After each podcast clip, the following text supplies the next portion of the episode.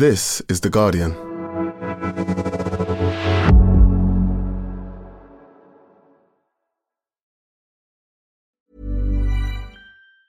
Tired of ads barging into your favorite news podcasts? Good news. Ad-free listening is available on Amazon Music for all the music plus top podcasts included with your Prime membership. Stay up to date on everything newsworthy by downloading the Amazon Music app for free or go to amazon.com/newsadfree. That's amazon.com/newsadfree to catch up on the latest episodes without the ads. Introducing WonderSuite from Bluehost.com. Website creation is hard, but now with Bluehost, you can answer a few simple questions about your business and get a unique WordPress website or store right away. From there, you can customize your design, colors, and content.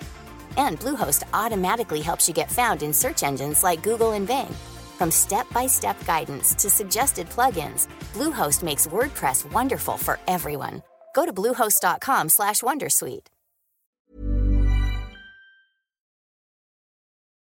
Welcome to The Guardian Long Read, showcasing the best long-form journalism covering culture, politics and new thinking. For the text version of this and all our long reads, go to theguardian.com/long read.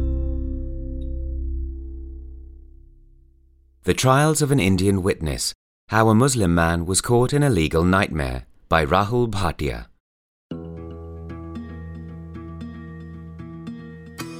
This is how Nisar Ahmed remembers it.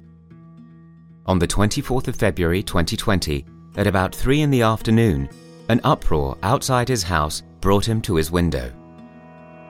A large crowd of men was passing through Bhagirathi Vihar, his neighbourhood in northeast Delhi, chanting "Victory to Lord Ram" and "Wake up, Hindus, wake up." Ahmed conferred with Asma, his wife. They decided, somewhat uncertainly, that the procession was probably harmless to Muslims like them. It felt like the usual political sloganeering, Ahmed recalled. Politics was politics, but this was a neighbourhood where Muslims and Hindus called one another over for chai and sat outside together late at night. That brotherhood was protection enough.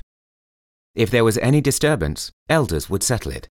That was the hope anyway, and Ahmed was a man who lived on hope. His house overlooked a sewage canal, but when he looked out of his window, he would choose to see instead the unbroken sky. Small things like this brought him inordinate pleasure. Ahmed had come to Delhi from the countryside when he was 11. Soon after he arrived, he found a job at a garment factory and worked his way up, and eventually started a small business of his own. At 47, he felt that financial security was finally within reach. From the ground of his home, he designed denim garments and sold them across Delhi. There was enough of a demand for him to buy the house, 3 motorcycles, and travel to prospective buyers in other cities. Peering through their window, Ahmed and Asma saw the procession move down the street. They were unsettled by the many unfamiliar faces they saw in the crowd, but Ahmed was just as surprised by some of the faces that he recognized. Some he had known as children. Back then, they would not have dared even open their mouth in front of him. Now, they were part of a crowd announcing their dedication to the god Ram outside his house, turning what was usually a gentle greeting into a war cry. When he thought of these boys, piety was not the word that came to mind. "One of them used to lie intoxicated in the sewage canal," he told me. After a few minutes, the chants intensified. Asma told Ilma, their daughter, and Sumaya, their pregnant daughter-in-law, to leave before real trouble began. "We thought that they wouldn't be able to run," Ahmed said. Asma had other fears. The women were in their early 20s.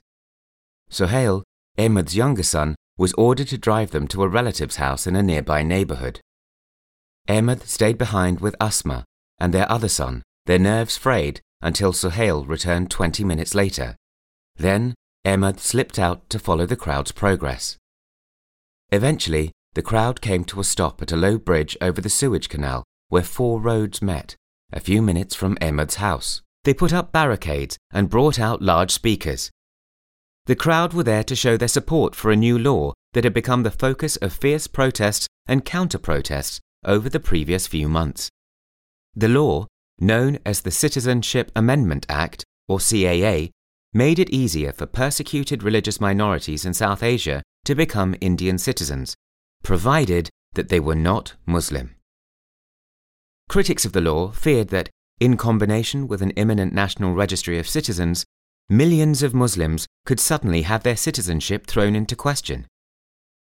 Protests against the law became a rallying point for India's liberals and leftists, who saw it as the ruling Bharatiya Janata Party, or BJP's, most brazen attempt yet to undo one of the country's founding ideals, the promise of equality to its citizens regardless of faith.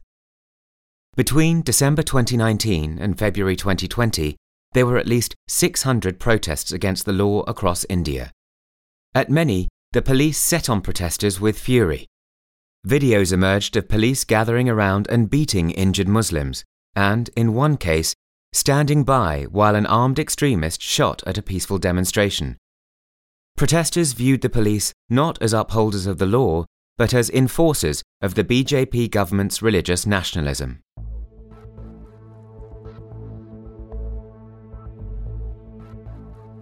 As the protests against the new law escalated, members of Narendra Modi's party did nothing to calm tensions. On the 3rd of January, a member of the government warned Muslims that Hindus made up 80% of India's population, while they were only 20%. 2 weeks after that, Government Minister Anurag Thakur roused crowds at an election rally in Delhi with the slogan, "Shoot the traitors." And on the 23rd of February, the day before Ahmed heard the chanting men passing his house, Kapil Misra, a BJP leader from East Delhi, told police that if they failed to remove anti-CAA protesters from Jaffrabad, a neighbourhood not far from Bhagirathi Vihar, he and his supporters would take to the streets and do it themselves.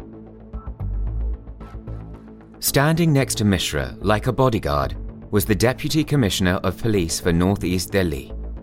To observers familiar with India's grim history of communal violence, it was clear what would come next. In the speeches on the bridge at Bhagirathi Vihar, religion and nationalism were mixed into a poisonous stew. By the evening, there was a wildness in the crowd.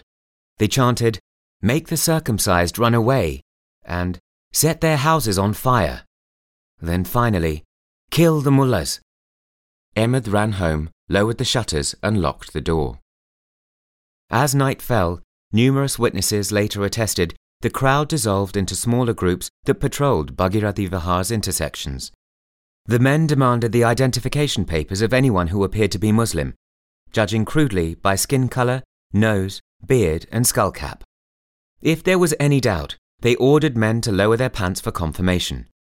Peering out of his first-floor window, Ahmed saw men staggering down the road after having been beaten and others protecting their heads as crowds slapped and kicked them. His sons hissed at Ahmed to get back, but he wanted to see. A few hours after sunrise, Ahmed heard a commotion below his window. He looked out and saw some of the rioters breaking into his neighbour's house. They stripped the residents bare, even pulling off the ceiling fans. Ahmed realised that hiding was pointless. The mob seemed to know where each Muslim home was. He tried reasoning with them, calling out from his window. The men responded with stones and iron rods through his window. One of the rods struck Asma. Soon, Ahmed told me, about 40 of the men were banging on his door, breaking through the shutters, entering the house. Ahmed, Asma and the children ran to the rooftop, locking a gate behind them. Downstairs, the mob dragged out the motorcycles Ahmed kept inside the house, doused them with fuel and set them on fire, along with sacks of clothes meant for distribution. Then, the men swarmed up the stairs and tried to pry open the gate on the roof. Ahmed panicked. He was dimly aware that people on nearby rooftops, some of whom he probably knew, were watching the show and pelting them with stones. He took Asma by the hand, helping her over the roof wall and lowering her with one hand to the top of an adjoining house. But the roof of that house was too low for her to jump safely, and she dangled above it. The owner of the house happened to see them, and he quickly brought a ladder and helped Asma down. Ahmed and his sons followed. The neighbour did not dare try to shelter them, and Ahmed did not ask for his protection. They hurried across more roofs, scrambled down to the street, and ran into the home of a close friend, a Hindu.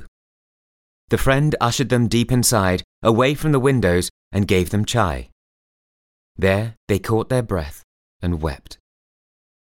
The family waited for hours for the madness to pass.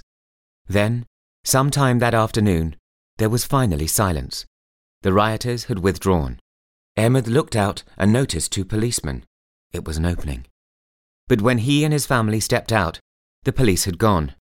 A mob of 30 or 40 men recognized them and ran over. The family stood cornered. "Let us go," cried Ahmed, hoping for a miracle. To his surprise, a man who he had once considered a friend came forward from the crowd. He shouted that nobody would touch us, that if anybody did, he would kill them, Ahmed said. Hindu neighbors watching from their homes came out and gathered around the family, forming a protective barrier between them and the rioters. The neighbors helped the family hurry out of Bhagirathi Vihar and left them near a solitary cop. "What did we do after that? We ran," Ahmed told me. "I didn't even turn around to look at my home." He couldn't explain why the man he knew had chosen to save him. It made no sense to him. Nothing about that day made sense to him.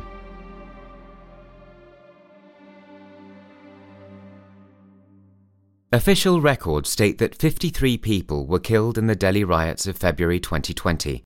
Hundreds more were injured, their bodies evidence of hatred. A young man shot through the groin, a cleric blinded by acid in a mosque. The Muslim witnesses I spoke to insisted the riots were really a pogrom.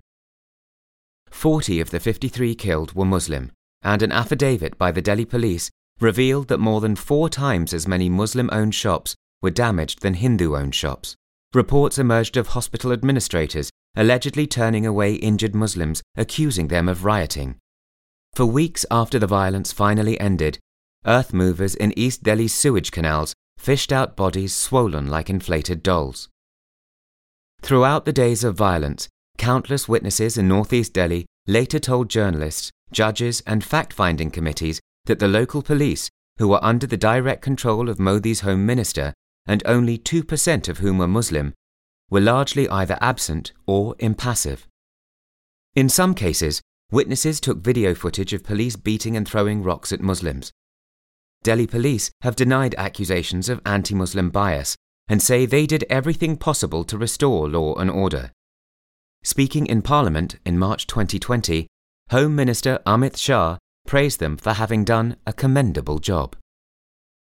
In October 2021, as the pandemic wound down, I travelled to Delhi to look for witnesses to the violence of the previous year. A photojournalist who had ventured into the city's alleys during the riots took me to a charitable hospital in Mustafabad, where I interviewed the doctor in charge. The building was unfinished, and patients lay on beds alongside construction material. In the days after the 2020 riots, the hospital had filled up with people who had been stabbed, beaten, or shot. The doctor kept photographs of wounds that he had treated at the time.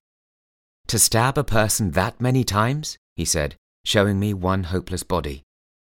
After we had talked for a while, the doctor said he would call over a man whose house had been torched. He said the man was resolute, but that his resolve had been tested lately. Providing testimony in court was grinding him down. The man was Nisar Ahmed. Half an hour later, Ahmed showed up. He was slim with shiny hair and dressed in a crisp white salwar. His shoulders were straight, but he hunched slightly as if he were physically weighed down by his burdens. His glasses sat low on his nose. I marked him as a reader. Ahmed waited patiently, his legs tucked under him, as the doctor spoke about the riots. When the doctor was done, Ahmed told me his story.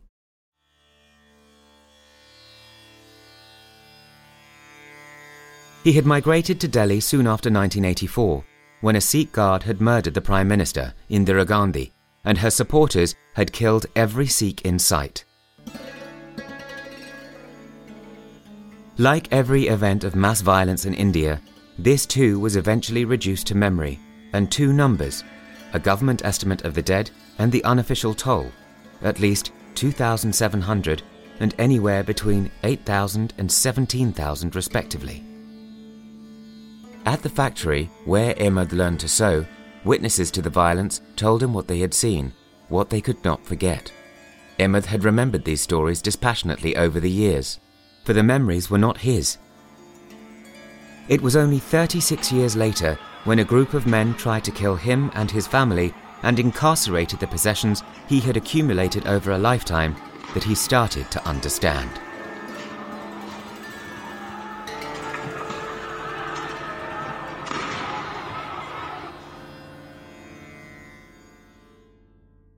About a week after he fled his home, Ahmed had visited the local police station, bearing a complaint written on two sides of paper. The city government had recently announced a compensation relief program for victims of the riots. It would pay 1 million rupees, about £11,400, to the families of adults who had been killed. There would also be compensation for property destruction and looting. To prevent fraud, riot victims would be eligible for compensation only if they filed a police complaint. Ahmed duly handed the officers the document detailing what had happened, a list of lost possessions, and the names of those in the crowd who he recognized. The police asked him for a shorter complaint with no names. "We can always add the names later," he said, they assured him. Ahmed needed the money. He had lost assets worth close to 3 million rupees. But he paused. Failing to name names would be akin to pretending the riot had just happened, as if it was a natural disaster, rather than the responsibility of those who had carried it out. Who really knew if their names would be added later? His conscience would not allow it, he said. It was the first of several times Ahmed would encounter resistance to recording his testimony fully. As one of the few witnesses willing to testify, Ahmed was sent repeated summons to speak to the police in relation to multiple cases.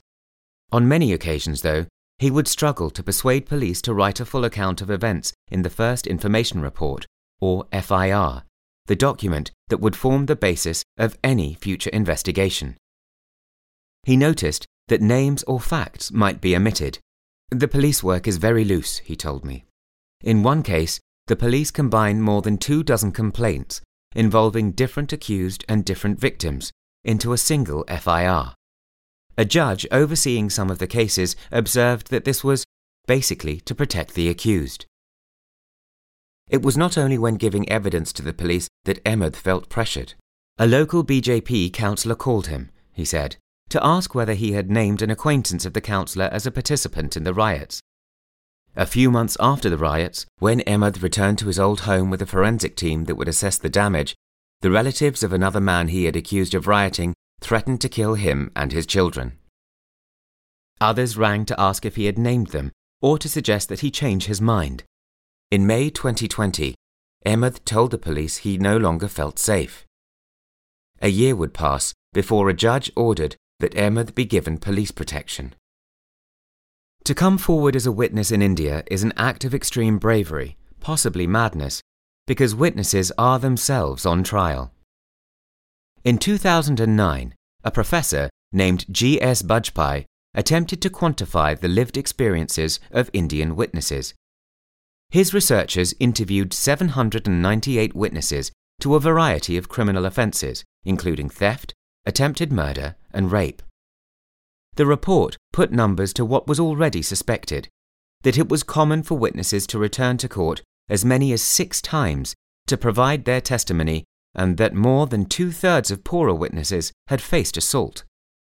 A quarter of witnesses said they feared harassment by the police, and nearly 2/3 thought that the police had colluded with the accused in some way. A witness in India risks so much, all the while knowing that there is absolutely no guarantee that their testimony, filtered through India's tortuous legal system, will result in justice. Still, Ahmed dreamed of standing before a court and explaining what he now knew about his country, that a poison had spread through India's veins. He was shaken by the knowledge that his neighbours had raised men who might be capable of looting or even killing. "Every person, even the ones I have known, are starting to look slightly changed," he told me once. I wondered how much of this darkened view was shaped by the daily stream of video clips that friends and relatives sent him on WhatsApp. During gaps in our conversations, he would scroll through them. Videos of tirades against Muslims, clips of mechanical diggers flattening Muslim homes and shops. The videos were a silent conversation between his friends and relatives, like glances shared when no words were possible. Amid this stream of videos were forwarded messages with inspirational slogans. "An age of justice is one in which witnesses are not needed," said one. When I visited Ahmed at his new home in Mustafabad one morning in late April 2022, half a year after our first meeting, I found him deflated. He had managed to rebuild his business with loans, but it was not the same as before. He was slouched against a wall below a fluorescent light and looked exhausted. "My nephew sent me a video last night," he said, giving me his phone. It was a short clip. A muscular young man appealed to his Hindu brothers and sisters to collect acid and weaponry and defend themselves on the 2nd of May, the date on which the Muslim festival of Eid would fall. "What a big thing to say," Ahmed said. "To tell people to keep guns ready. What a big thing to say." He spoke as if feeling was wasted energy. He appeared thinner than I remembered, and his walk was slower. A back injury he had suffered during his escape had grown worse, and he could not find a comfortable way to sit or stand.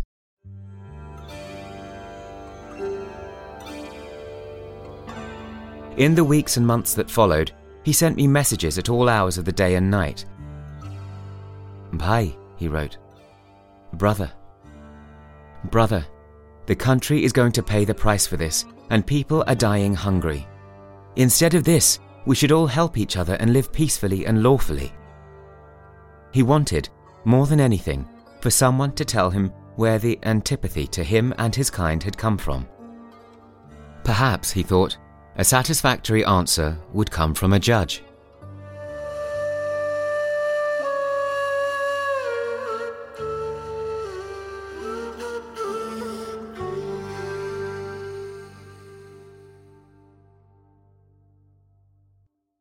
Thanks for listening to The Guardian Long Read. We'll be back after this. Tired of ads barging into your favorite news podcasts? Good news. Ad-free listening is available on Amazon Music for all the music plus top podcasts included with your Prime membership. Stay up to date on everything newsworthy by downloading the Amazon Music app for free or go to amazon.com/newsadfree. That's amazon.com/newsadfree to catch up on the latest episodes without the ads. The audio long read is supported by BetterHelp. Here's a question. If you had an extra hour in your day, what would you do with it? Watch TV? Read a book? Meet up with a friend? Maybe a little nap? A lot of us spend our lives wishing we had more time. But for what? Perhaps to best answer that, you need to work out what's truly important to you, then make that a priority. Therapy can help you work out what's most important to you. It isn't just for those who've unfortunately experienced trauma in their lives. Therapy can be helpful for learning positive coping skills and for setting boundaries. It can empower you to be the best version of yourself. If you're thinking of starting therapy, give BetterHelp a try. It's entirely online and designed to be convenient, flexible, and suited to your schedule.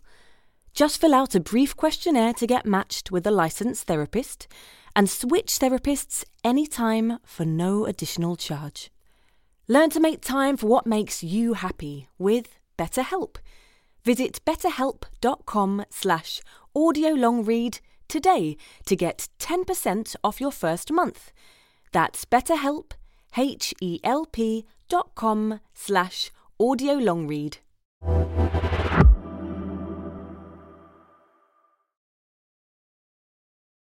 Welcome back to The Guardian Long Read.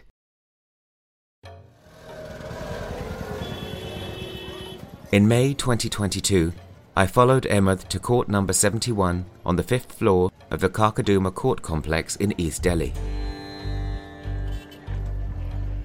It was an immense structure, visible from miles away. Up close, it was covered in stickers with pictures of lawyers campaigning for the local Bar Association elections. Ahmed had been summoned to give witness in a Delhi government case against 14 rioters accused of killing 9 Muslims after checking their identification papers. He arrived at 9 a.m., trailed by an unarmed constable who was there for his protection. By now, Ahmed was painfully familiar with Delhi's courtrooms. Since the hearings began in late 2020, he had been summoned many times, only to end up waiting around while nothing happened. The process had lasted so long that the current judge was now the third to hear the case, the first two having been transferred. One of the previous judges, Vinod Yadav, had distinguished himself by publicly criticising the sluggishness and ineptitude of the Delhi police investigation. I have not been able to persuade myself about the efficacy and fairness of the investigation carried out in the matter, he observed in one case. This is a very sorry state of affairs, he wrote at another time, after the police had failed to interrogate 3 people it had accused of crimes. Such direct criticism of authority is so rare that a legal news website celebrated the judge's observations in a listicle. No matter how many hours Ahmed spent in court, the judicial process remained strange and forbidding to him. At court that day in May, a friend of his, Sagar, a small, stocky man who occasionally worked in films in Mumbai, accompanied him for moral support. On other occasions, Ahmed brought different friends. Only once in 5 court visits did I see him alone. Now and then during proceedings, Ahmed would look around for Sagar or me, smile slightly and nod. Having endured delay after delay, Ahmed still clung on to hope. That was at the heart of everything he did. His optimism told him that if he continued to appear in court, he would eventually shame the law into action. Faith that the engine would start if he turned the key one more time. When Ahmed was out of earshot, Sagar, who had known him for years, said to me, "You won't find a braver man." The courtroom was small, 10 paces from one end to the other, and filled with chairs covered in tattered plastic wrapping. As police and lawyers filed in, it grew stuffier. There were air conditioning vents above us, but no air conditioning. 4 overhead fans moved slowly. At the head of the room, on a raised ledge behind a sheet of plexiglass, clerks quietly formatted documents at their computers. Behind them, on a higher stage, was Judge Pulasthya Pramachala's chair. What elevated the chair, more than its raised vantage point, more than the emblem of the Emperor Ashoka and the words "Truth alone triumphs" directly behind it, was the presence of a white towel draped over it. One of the perks of power in a humid country is the expectation of a dry back. A few minutes after 10, the judge arrived, and Ahmed straightened up in his seat. Pramachala was bald and spectacled, and spoke with total authority. Seeing how sternly he addressed the police, Ahmed felt optimistic. He smiled at me as if to say, "Did we land a good one?" At one point, an advocate announced he would make an oral submission rather than a written one. "I'm not a god, and I'm not Akbar. I have to go by the law, and so do you," responded Pramachala witheringly. The lawyer was given 10 minutes to print his submission. At 2:15 p.m., Ahmed was told to be ready to give his testimony. The accused, some of whom he had known since they were children, were brought to the stand for the defendants, a wooden bracket, waist-high, that could be slid across the floor. A lawyer asked Ahmed to come to the front. But before he could begin, Justice Pramachala asked the prosecution about some footage that was apparently stored on a compact disc. He wanted to know if the evidence was necessary for the case. The prosecution said it was. "Then why isn't it here?" asked Pramachala. The prosecution answered that they had added a document to the file. Nobody knew what this meant. The judge pressed his fingers together on his lips and looked down at the policeman and the prosecution. "Tell me," he said so politely that I braced myself, "how should we proceed? Tell me." There was no response. The judge turned to Ahmed and softly asked how long he had waited to give his testimony.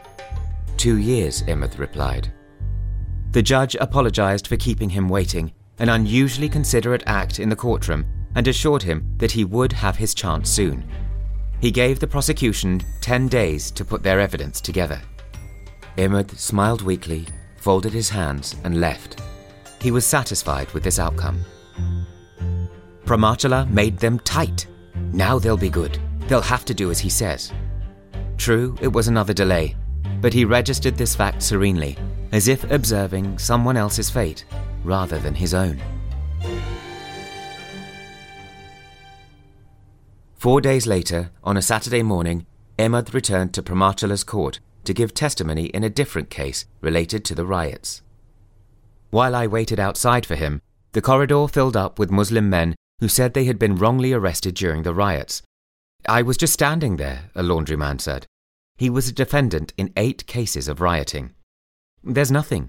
No photo, no evidence, he said. This man, too, had been summoned to the court over and over.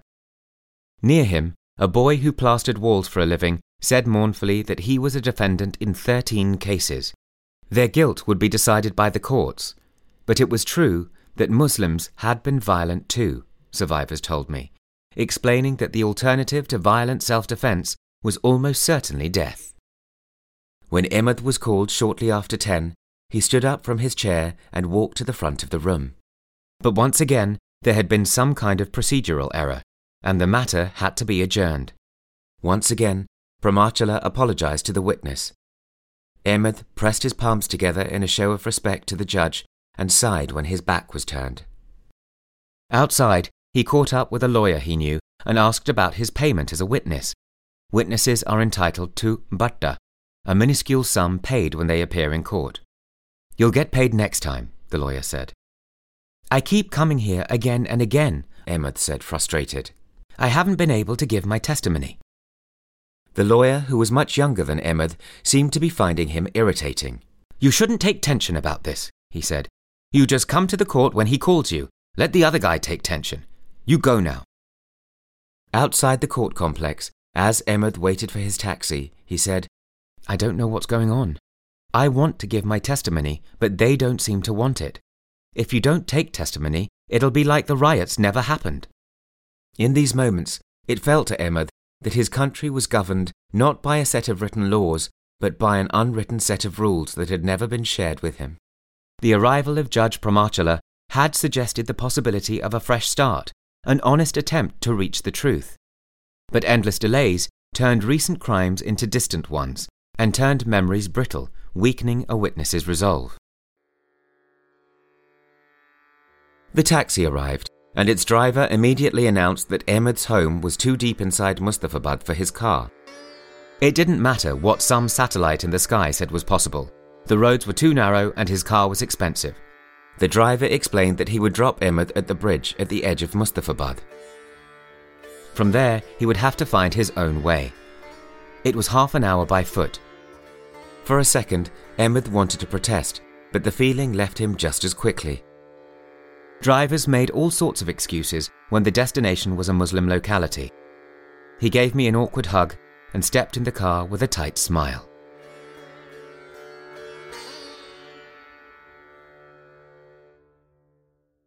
We talked once or twice a month, sometimes more when we were in the same city.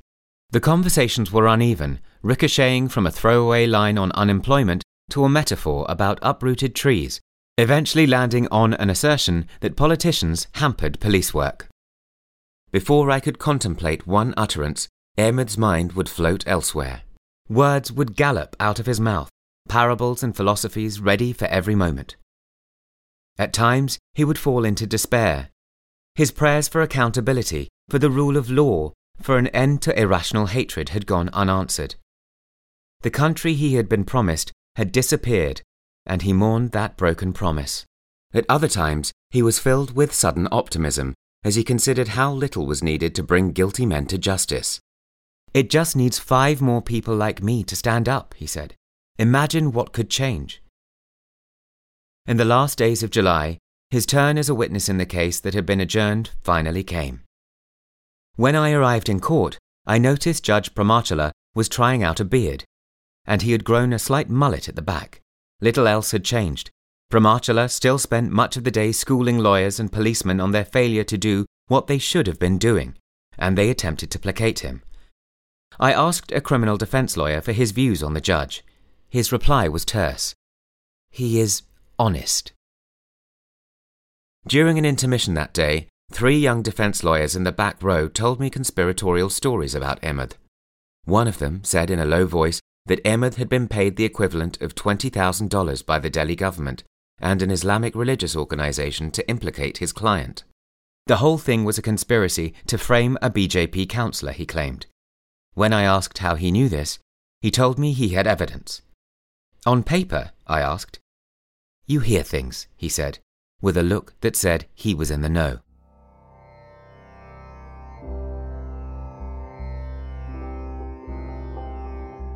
The lawyers were eager to cross-examine Ahmed. I told my client that I'm going to skin his hide, said one. I'm going to turn him into a rag doll, replied another, not wanting to be outdone. They slapped palms and laughed, sure they had found a hole in the testimony Ahmed had given to the police. Ahmed's moment to speak came that afternoon. The accused, all of them young men, stood behind the wooden bracket. Each of them was assigned a policeman who held them by the hand. There were no handcuffs, only intertwined fingers. This strange arrangement was the result of a Supreme Court ruling that prisoners cannot be handcuffed unless they pose a serious danger. Ahmed sat at the front, facing the judge. 887 days had passed since his escape, and now his memory would be tested. Pramachala asked Ahmed's address, then told him to give his testimony. Held back for so long, Ahmed rushed into his story as if he feared the judge might be transferred mid-sentence. He spoke about the procession, the chanting on the bridge, the attack on his home, his escape. Under the judge's questioning, he admitted there were things he did not know. He had said, for instance, that there had been chaos and looting all night long. How did you know there was looting if it was dark? Be specific, the judge said. You have to tell me what you saw with your eyes, heard with your ears, smelt with your nose, tasted with your tongue, or felt on your body.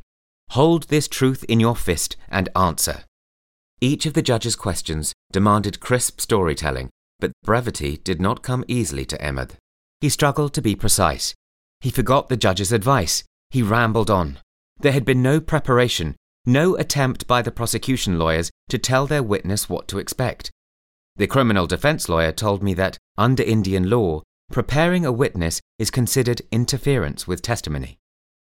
Beside Ahmed, not 4 feet away, the accused stood in the dock. On the nights of the 25th and 26th of February 2020, according to the prosecution case against them, they had allegedly formed part of a WhatsApp group with as many as 125 members. Their phone chats were part of the police's charge sheet.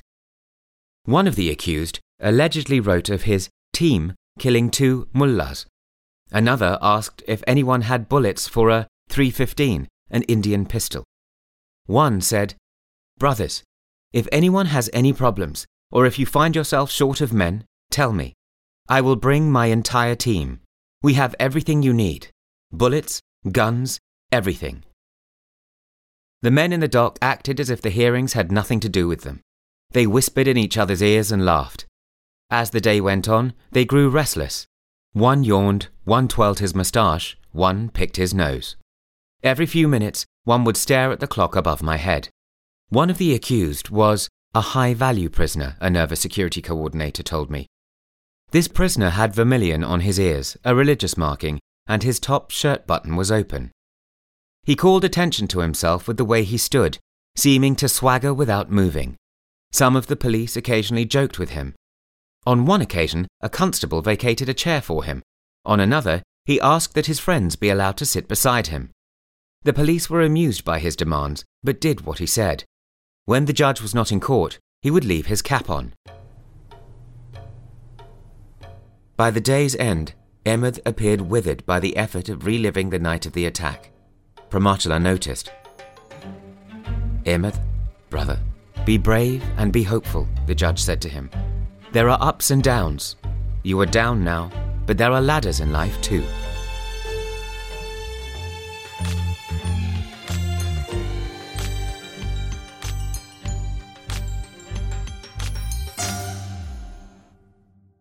The next day of hearings began like all the others, with stoic resignation on Justice Pramachala's face, as if he was wondering what he had done to deserve this fate. The public prosecutor had submitted a CD as evidence, but it emerged that the CD only had screen grabs from videos of the rioting, not the actual video footage. Who will verify where these screen grabs come from? Pramachala asked. A satisfactory answer was not forthcoming. At this lull, one of the defense lawyers grabbed a microphone and told the judge that nothing in Ahmed's testimony the previous day had incriminated his clients. The judge replied with a laugh, "Give it time. Give it time." The day passed haltingly, and I found my attention wandering, until a moment in the afternoon when everything snapped into focus.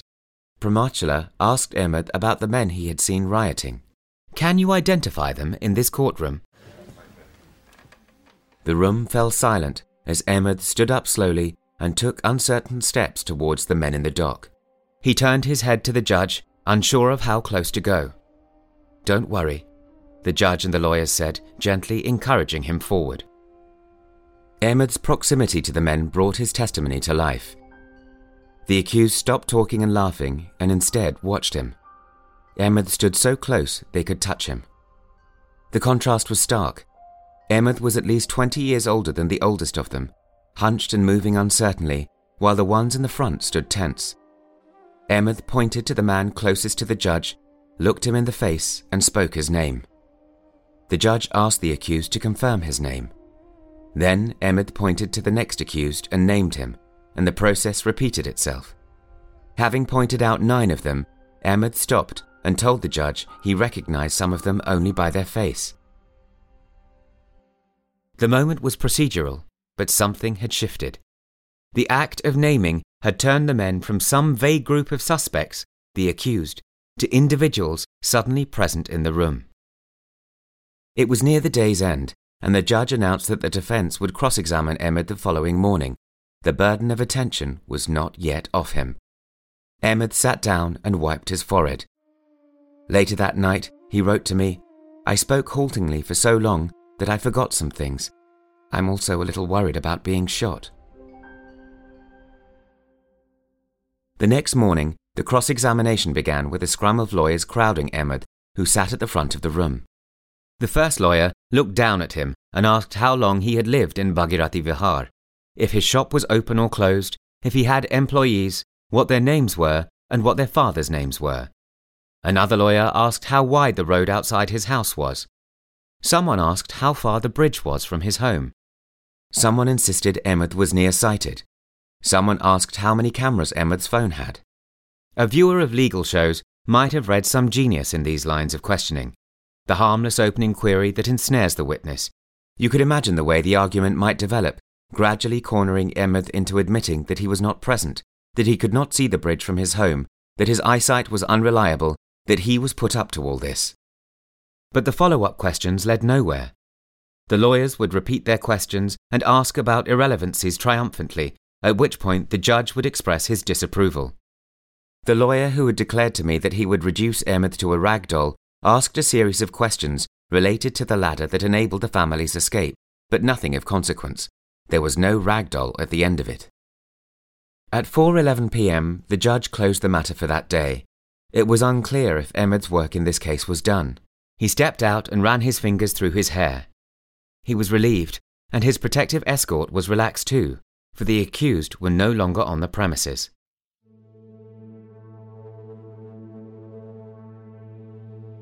Ahmed often said that the truly dangerous men, the ones who had started it all, were nowhere near the court. They had encouraged the foot soldiers during the riots, Ahmed said. He saw them with his eyes. Those organisers regularly attended meetings held by the Rashtriya Swayamsevak Sangh, the paramilitary group associated with the BJP, Ahmed said, and they were still free. We had begun to discuss this when his police escort spoke up. "And who do you think is going to catch them?" he asked. "The police. Going after the people they report to?" His tone implied, "You're joking."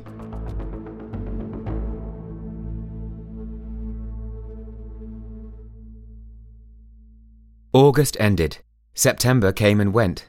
The year turned. By the middle of February 2023, there was still no news about the case. Almost 3 years had passed since the riots, but Ahmed did not seem concerned, now that his testimony was a matter of legal record. "I will help people," he told me. "I will do what I can. I will bring Hindus and Muslims together. I've made up my mind." He wondered why more people were not moved to act as he was. In our conversations, he sometimes imagined scenarios in which he would persuade ordinary Hindus to reconsider their views. He would start with moral objections, with arguments that might appeal to their humanity, but then change tack and point out that hatred was damaging the economy. India now saw itself among the world's leading nations, but it was also a place where a house and a business built over a lifetime could be destroyed in minutes. "How will the country progress this way?" he asked. Perhaps that would move people, he thought. If they didn't see him as part of the Indian nation, perhaps they would acknowledge him as a cog in the economy, someone who could contribute to the country's prosperity. But even that reduced role, he sometimes felt, was not enough for this new India. One day last autumn, I received a frantic call from Ahmed, telling me there had been more hate speeches in northeast Delhi. A few months later, after the charred bodies of 2 kidnapped Muslim men were discovered in a burnt car, he was distraught. By this point, I had known him for 1.5 years, and yet I was still surprised by his capacity to be shocked by what he, of all people, knew better than anyone. He had experienced firsthand the hatred that had consumed his neighborhood, and yet every time he confronted it anew, he was taken aback, astonished that people could behave like this. At times I thought of this as naivety or denial, but refusing to see violent hatred as normal was also a type of fortitude. After all, there was no real difference between Hindus and Muslims in India, he said.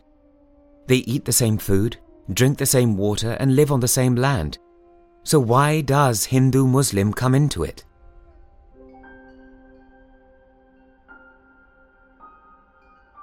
When he had first filed his petition, in 2020, the local officer in charge of the area had told him that the case would take 15 or 20 years to conclude. I think he said that to frighten me. But I told him it didn't matter, because God has saved my life for a reason, he said. As long as I'm there, I'll fight this case.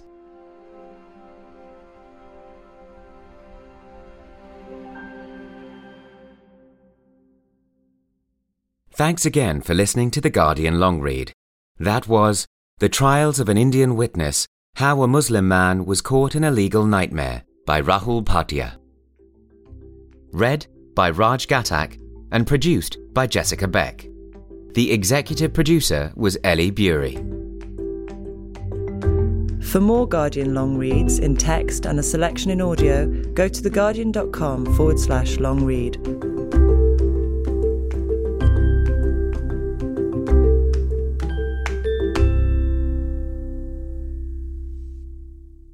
This is The Guardian.